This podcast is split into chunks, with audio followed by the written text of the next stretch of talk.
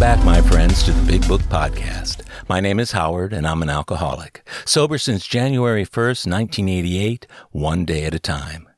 In this, the 84th episode, story number 12 in part 3 of the personal stories section of the second edition of Alcoholics Anonymous, published in 1955. It's the final story of the second edition, entitled Freedom from Bondage, and was printed in the second, third, and fourth editions of the Big Book. The story was written by Wynne L., who joined AA in 1947 at the age of 33. Married and divorced 4 times before she got sober in AA, Wynne married her 5th husband, George L., shortly after her story appeared in the Big Book. George was a fellow member of AA at the time, and the two of them became a popular duo at speaker meetings. Of those meetings, Wynne's stepdaughter Caroline was quoted as saying, "My dad was Wynne's opening act. He couldn't help but be funny. Then he would defer to Wynne, whose tale was hair-raising." And now, Part 3, Story 12, the final story in the second edition, Freedom from Bondage. Young when she joined, this AA believes her serious drinking was the result of even deeper defects. She here tells how she was set free. The mental twists that led up to my drinking began many years before I ever took a drink, for I am one of those whose history proves conclusively that my drinking was a symptom of a deeper trouble. Through my efforts to get down to causes and conditions, I stand convinced that my emotional illness has been present from my earliest recollection. I never did react normally to any emotional situation. The medical profession would probably tell me I was conditioned for alcoholism by the things that happened to me in my childhood. And I am sure they would be right as far as they go. But AA has taught me I am the result of the way I reacted to what happened to me as a child. What is much more important to me, AA has taught me that through this simple program, I may experience a change in this reaction pattern that will indeed allow me to match calamity with serenity. I am an only child, and when I was 7 years old, my parents separated very abruptly. With no explanation at all, I was taken from my home in Florida to my grandparents' home in the Middle West. My mother went to a nearby city to go to work, and my father, being an alcoholic, simply went. My grandparents were strangers to me, and I remember being lonely and terrified and hurt.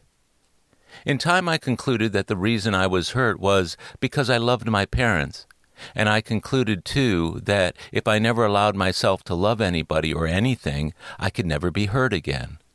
It became second nature for me to remove myself from anything or anybody I found myself growing fond of. I grew up believing that one had to be totally self-sufficient, for one never dared to depend on another human being. I thought that life was a pretty simple thing. You simply made a plan for your life based upon what you wanted, and then you needed only the courage to go after it. I thought I knew exactly what I wanted out of life, and I thought I knew exactly how to get it. In my late teens, I became aware of emotions I'd not counted on. Restlessness, anxiety, fear, and insecurity. The only kind of security I knew anything about at that time was material security, and I decided that all these intruders would vanish immediately if only I had a lot of money. The solution seemed very simple. With cold calculation, I set about to marry a fortune, and I did. The only thing this changed, however, was my surroundings. And it was soon apparent that I could have the same uncomfortable emotions with an unlimited checking account that I could have on a working girl's salary. It was impossible for me to say at this point, maybe there is something wrong with my philosophy, and I certainly couldn't say, maybe there is something wrong with me. It was not difficult to convince myself that my unhappiness was the fault of the man I had married, and I divorced him at the end of a year. I was married and divorced again before I was 23 years old, this time to a prominent band leader, a man that many women wanted. I thought this would give me ego strength, make me feel wanted and secure, and alleviate my fears, but again, nothing changed inside me. The only importance in all of this lies in the fact that at 23, I was just as sick as I was at 33 when I came into AA. But at that time, I apparently had no place to go because I had no drinking problem. Had I been able to explain the feelings of futility, loneliness, and lack of purpose that had come with my deep sense of personal failure at this second divorce to a psychiatrist, I seriously doubt that the good doctor could have convinced me that my basic problem was a spiritual hunger. But AA has shown me this was the truth. And if I had been able to turn to the church at that time, I'm sure they could not have convinced me my sickness was within myself, nor could they have shown me the need for self-analysis that AA has shown me is vital if I am to survive. So I had no place to go, or so it seemed to me. I looked around me at the people who seemed happy and tried to analyze their happiness, and it seemed to me that without exception, these people had something or somebody they loved very much. I didn't have the courage to love. I was not even sure I had the capacity. Fear of rejection and its ensuing pain were not to be risked, and I turned away from myself once more for the answer, this time to the drinks I had always refused before, and in alcohol I found a false courage. I wasn't afraid of anything or anybody after I learned about drinking, for it seemed right from the beginning that with liquor I could always retire to my little private world where nobody could get at me to hurt me. It seems only fitting that when I did finally fall in love, it was with an alcoholic. And for the next 10 years, I progressed as rapidly as is humanly possible into what I believed to be hopeless alcoholism. During this time, our country was engaged in a Second World War, and my husband was one of the first to go overseas. My reaction to this was identical in many respects to my reaction to my parents leaving me when I was 7. Apparently, I'd grown physically at the customary rate of speed, and I had acquired an average amount of intellectual training in the intervening years, but there had been no emotional maturity at all. I realize now that this phase of my development had been arrested by my obsession with self, and my egocentricity had reached such proportions that adjustment to anything outside my personal control was impossible for me. I was immersed in self-pity and resentment, and the only people who would support this attitude or who I felt understood me at all were the people I met in bars and the ones who drank as I did. It became more and more necessary to escape from myself, for my remorse and shame and humiliation when I was sober were almost unbearable. The only way existence was possible was through rationalizing every sober moment and drinking myself into complete oblivion as often as I could. My husband eventually returned, but it was not long until we realized we could not continue our marriage. By this time I was such a past master at kidding myself that I had convinced myself I had sat out a war and waited for this man to come home, and, as my resentment and self-pity grew, so did my alcoholic problem. The last 3 years of my drinking, I drank on my job. The amount of willpower exercised to control my drinking during working hours, diverted into a constructive channel, would have made me president. And the thing that made the willpower possible was the knowledge that, as soon as my day was finished, I could drink myself into oblivion. Inside, though, I was scared to death, for I knew that the time was coming, and it couldn't be too remote, when I would be unable to hold that job. Maybe I wouldn't be able to hold any job, or maybe, and this was my greatest fear, I wouldn't care whether I had a job or not. I knew it didn't make any difference where I started. The inevitable end would be Skid Row. The only reality I was able to face had been forced upon me by its very repetition. I had to drink, and I didn't know there was anything in the world that could be done about it. About this time, I met a man who had 3 motherless children, and it seemed that might be a solution to my problem. I had never had a child, and this had been a satisfactory excuse many times for my drinking. It seemed logical to me that if I married this man and took the responsibility for these children, that they would keep me sober. So I married again. This caused a rather cryptic comment from one of my AA friends when I told my story after coming into the program, that I had always been a cinch for the program, for I had always been interested in mankind, but that I was just taking them one man at a time. The children kept me sober for darn near 3 weeks, and then I went on, please God, my last drunk. I've heard it said many times in AA, there is just one good drunk in every alcoholic's life, and that's the one that brings us into AA. And I believe it. I was drunk for 60 days around the clock, and it was my intention, literally, to drink myself to death. I went to jail for the second time during this period for being drunk in an automobile. I was the only person I'd ever known personally who had ever been in jail, and I guess it is most significant that the second time was less humiliating than the first had been. Finally, in desperation, my family appealed to a doctor for advice, and he suggested AA. The people who came knew immediately I was in no condition to absorb anything of the program, and I was put in a sanitarium to be defogged so that I could make a sober decision about this for myself. It was here that I realized for the first time that as a practicing alcoholic, I had no rights. Society can do anything it chooses to do with me when I am drunk, and I can't lift a finger to stop it, for I forfeit my rights through the simple expedient of becoming a menace to myself and to the people around me. With deep shame came the knowledge, too, that I had lived with no sense of social obligation, nor had I known the meaning of moral responsibility to my fellow men. I attended my first AA meeting on July 25, 1947, and it is with deep gratitude that I'm able to say I've not had a drink since that time, and that I take no sedation or narcotics, for this program is to me one of complete sobriety, and I no longer need to escape reality. One of the truly great things AA has taught me is that reality, too, has two sides. I had only known the grim side before the program, but now I had a chance to learn about the pleasant side as well.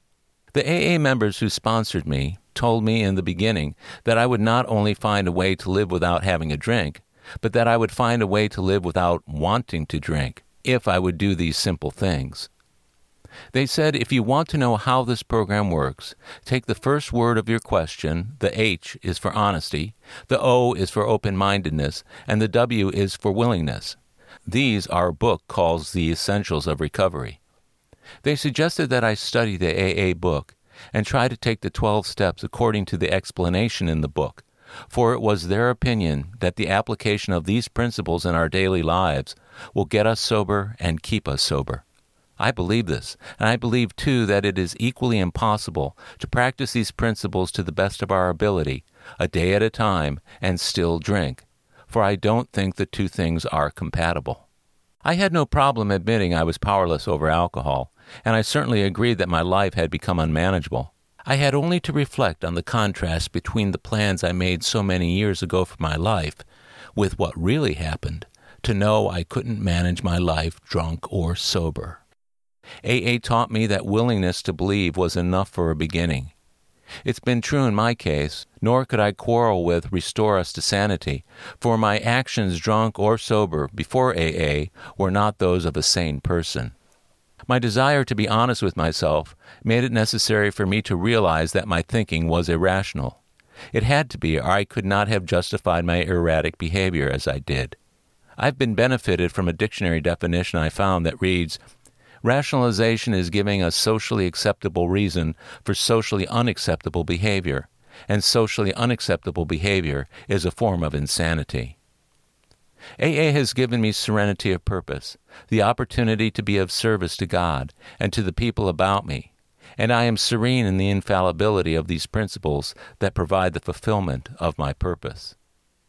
AA has taught me that I will have peace of mind in exact proportion to the peace of mind I bring into the lives of other people, and it has taught me the true meaning of the admonition, happy are ye who know these things and do them. For the only problems I have now are those I create when I break out in a rash of self-will. I've had many spiritual experiences since I've been in the program, many that I didn't recognize right away, for I'm slow to learn and they take many guises. But one was so outstanding that I like to pass it on whenever I can in the hope that it will help someone else as it has me. As I said earlier, self-pity and resentment were my constant companions, and my inventory began to look like a 33-year diary, for I seemed to have a resentment against everybody I had ever known. All but one responded to the treatment suggested in the steps immediately, but this one posed a problem. It was against my mother, and it was 25 years old. I had fed it, fanned it, and nurtured it, as one might a delicate child, and it had become as much a part of me as my breathing. It had provided me with excuses for my lack of education, my marital failures, personal failures, inadequacy, and, of course, my alcoholism. And, though I really thought I had been willing to part with it, now I knew I was reluctant to let it go. One morning, however, I realized I had to get rid of it, for my reprieve was running out, and if I didn't get rid of it, I was going to get drunk, and I didn't want to get drunk anymore. In my prayers that morning, I asked God to point out to me some way to be free of this resentment. During the day, a friend of mine brought me some magazines to take to a hospital group I was interested in, and I looked through them, and a banner across the front of one featured an article by a prominent clergyman, in which I caught the word resentment. He said, in effect, if you have a resentment you want to be free of, if you will pray for the person or the thing that you resent, you will be free. If you will ask in prayer for everything you want for yourself to be given to them, you will be free. Ask for their health, their prosperity, their happiness, and you will be free. Even when you don't really want it for them, and your prayers are only words, and you don't mean it, go ahead and do it anyway. Do it every day for 2 weeks, and you will find you have come to mean it and to want it for them, and you will realize that where you used to feel bitterness and resentment and hatred, you now feel compassionate understanding and love.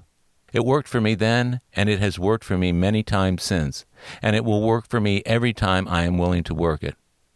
Sometimes I have to ask first for the willingness, but it too always comes.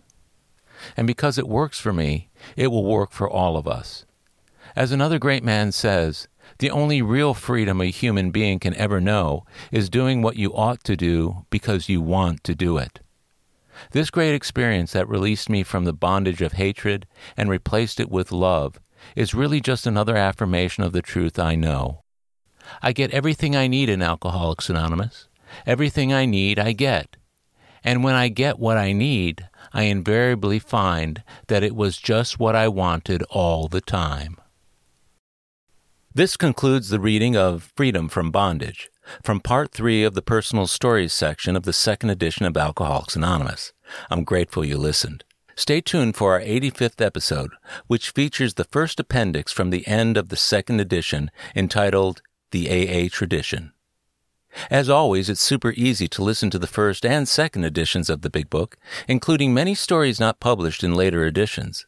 Subscribe for free to all of the podcast episodes on Apple Podcasts or wherever you get your podcasts, or visit bigbookpodcast.com and listen to your heart's content.